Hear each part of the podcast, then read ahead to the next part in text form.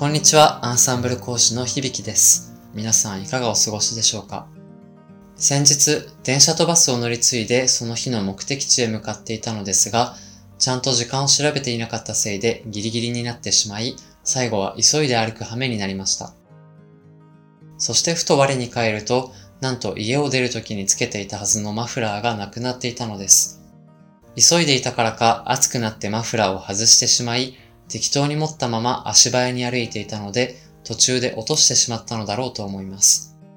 まさに上の空、注意が他のところに向いていたのが災いして、手元のマフラーがなくなっていたことに気づかなかったのでしょう。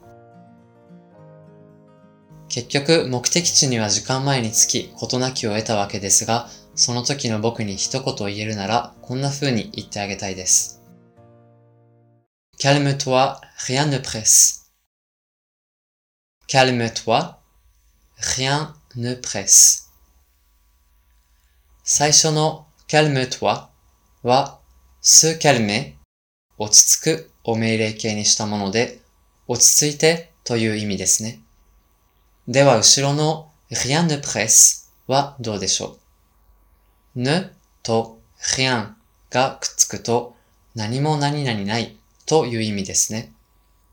そして最後のプレスは、上動詞、プレセが主語のヒアンに合わせ、三人称単数に活用した形です。プレセには押すという意味がありますが、急がせる、せき立てるという意味で用いることもでき、ここでは後者の意味で使われています。よって、rien ne presse で何も急がせるものはない。転じて、慌てないでという意味になります。似た意味の表現に、il n'y a pas le feu au lac.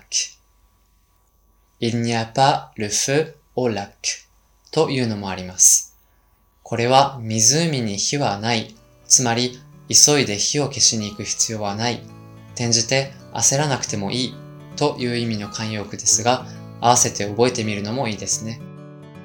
もしギリギリの時間になって急いでいる僕のような人が周りにいたら、ぜひ言ってあげてくださいね。